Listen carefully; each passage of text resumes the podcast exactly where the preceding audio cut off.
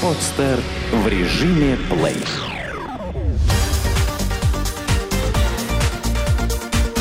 Банк.ру. Информационный дайджест.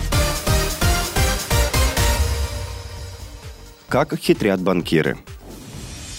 Банк.ру опросил юристов и составил небольшой список самых излюбленных хитростей кредитных учреждений. Ознакомьтесь с ними и будьте бдительны, когда оформляете очередной заем. Первое. Рекламный трюк. В рекламе некоторые банки указывают очень низкую процентную ставку, а когда заемщик приходит в банк, выясняется, что данная ставка не годовая, а месячная. Второе. Изменение ставки – Вообще, согласно закону, банк не имеет права в одностороннем порядке повышать кредитные ставки по действующим договорам. Но бывают исключения. В юридической компании нам рассказали, что заемщик подписал договор на кредит под 17% годовых. Однако через год оказалось, что процентная ставка составляет 18,5%. Оказывается, в банке была акция, которая действовала только год. В договоре данное условие было прописано. Третье. Досрочное погашение. При снижении доходов заемщика банк требует досрочного погашения кредита. По мнению Роспотребнадзора, это нарушает права заемщика, поскольку противоречит положениям части 4 статьи 29 Закона о банках. Согласно этим положениям, нельзя сокращать срок кредита, если заемщик не нарушает условия договора. Четвертое. Недоплата. Иногда на руки заемщик получает сумму меньшую, чем он рассчитывал взять по условиям договора. Причина – банк списал сумму комиссии или сумму страховки со счета заемщика еще до получения им кредитных средств, что автоматически делает кредит гораздо дороже. Пятое. Дань на справки – Некоторые банки требуют плату за предоставление справки о задолженности. Однако, согласно пункту 2 статьи 10 Закона о защите прав потребителей, заемщик имеет право знать о размере своей задолженности перед банком, сумме уплаченных процентов, предстоящих платежах. Реализация данного права потребителя не может быть обусловлена уплатой им какого-либо вознаграждения. Шестое. Кредит без согласия. Порой при возникновении просрочки банкиры без согласия клиента оформляют на него новый кредит, с которого списываются деньги на погашение старого. Данные действия противоречат статьям 809 и 819 Гражданского кодекса России. По словам гендиректора Балтийского коллекторского агентства Федора Казакова, нужно всегда внимательно читать договор с банком. Особенно следует уделить внимание начислению процентов. В каких случаях изменяются условия, что происходит, если вы не успеваете платить вовремя, по какой схеме банк будет работать над вашим долгом в случае просрочки. Чем отличается идеальная кредитная история от хорошей? Кредитная история не делится только на черное и белое. У нее гораздо больше оттенков, чем мы все привыкли думать. И лучше всех ориентируются в этих оттенках банкиры, которым важно отличать безнадежного неплательщика от случайно отступившегося должника. Поэтому кредитная история делится как минимум на четыре вида – идеальная, хорошая, испорченная и плохая – Заемщики, имеющие плохую кредитную историю, не могут получить заем в банке, поскольку сталкиваются с массовыми отказами. Как правило, эти граждане брали ранее кредит и не выплатили его до конца, вынудив банк обратиться к коллекторам или даже в суд. В ближайшие годы им дорога в банк будет закрыта, и единственный способ получить деньги – обратиться к микрофинансистам. Испорченная кредитная история уже не так страшна – Такую историю имеют граждане, допускавшие просрочки от 1 до 6 месяцев, но все равно выплатившие заем до конца. Получить кредит они смогут, но далеко не в каждом банке. Придется попотеть и поискать нужный банк.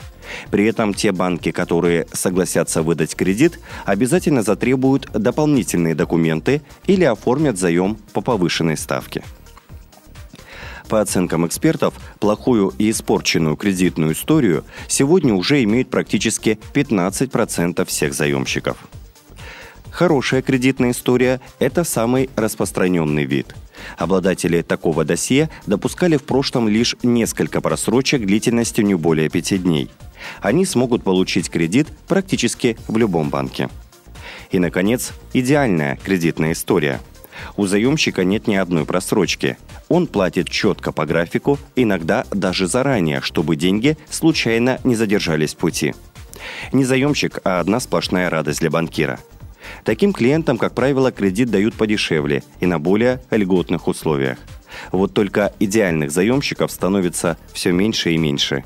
Они как редкий и исчезающий вид. Что такое индекс небоскребов? Вычислить очередной кризис несложно. По мнению американского экономиста Эндрю Лоуренса, растущие как грибы после дождя небоскребы – вот верная примета будущих потрясений. Свою теорию американец разработал еще в 1999 году, и суть ее сводилась к тесной связи между резким ростом количества строящихся небоскребов и следующим сразу за этим кризисом – Ученый утверждает, что массовое строительство небоскребов, как правило, начинается в финальной стадии экономического расцвета страны и заканчивается либо уже в кризисе, либо на начальном этапе выхода из него.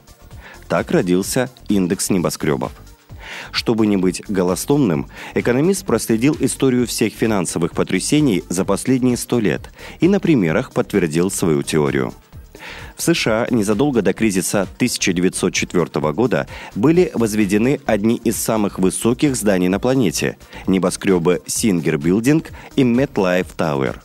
Знаменитый Empire State Building, который удерживал рекорд высоты в течение 50 лет, тоже появился накануне Великой депрессии 1929-33 годов. За год до нефтяного кризиса 1974 года в США вздали в эксплуатацию печально известные башни-близнецы. Но перенесемся из США в Юго-Восточную Азию.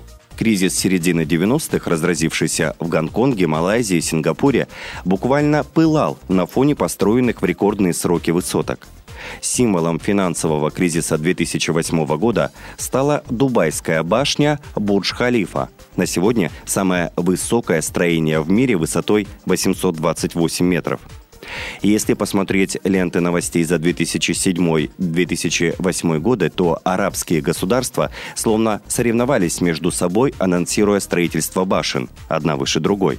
Но с приходом кризиса от половины проектов совсем отказались, часть заморозили до лучших времен.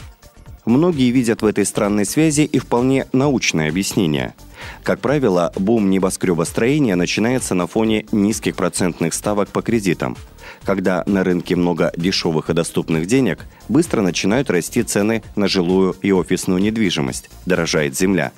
В экономике надувается пузырь, а девелоперы, не замечая этого, кидаются удовлетворять спрос строительством масштабных высоток.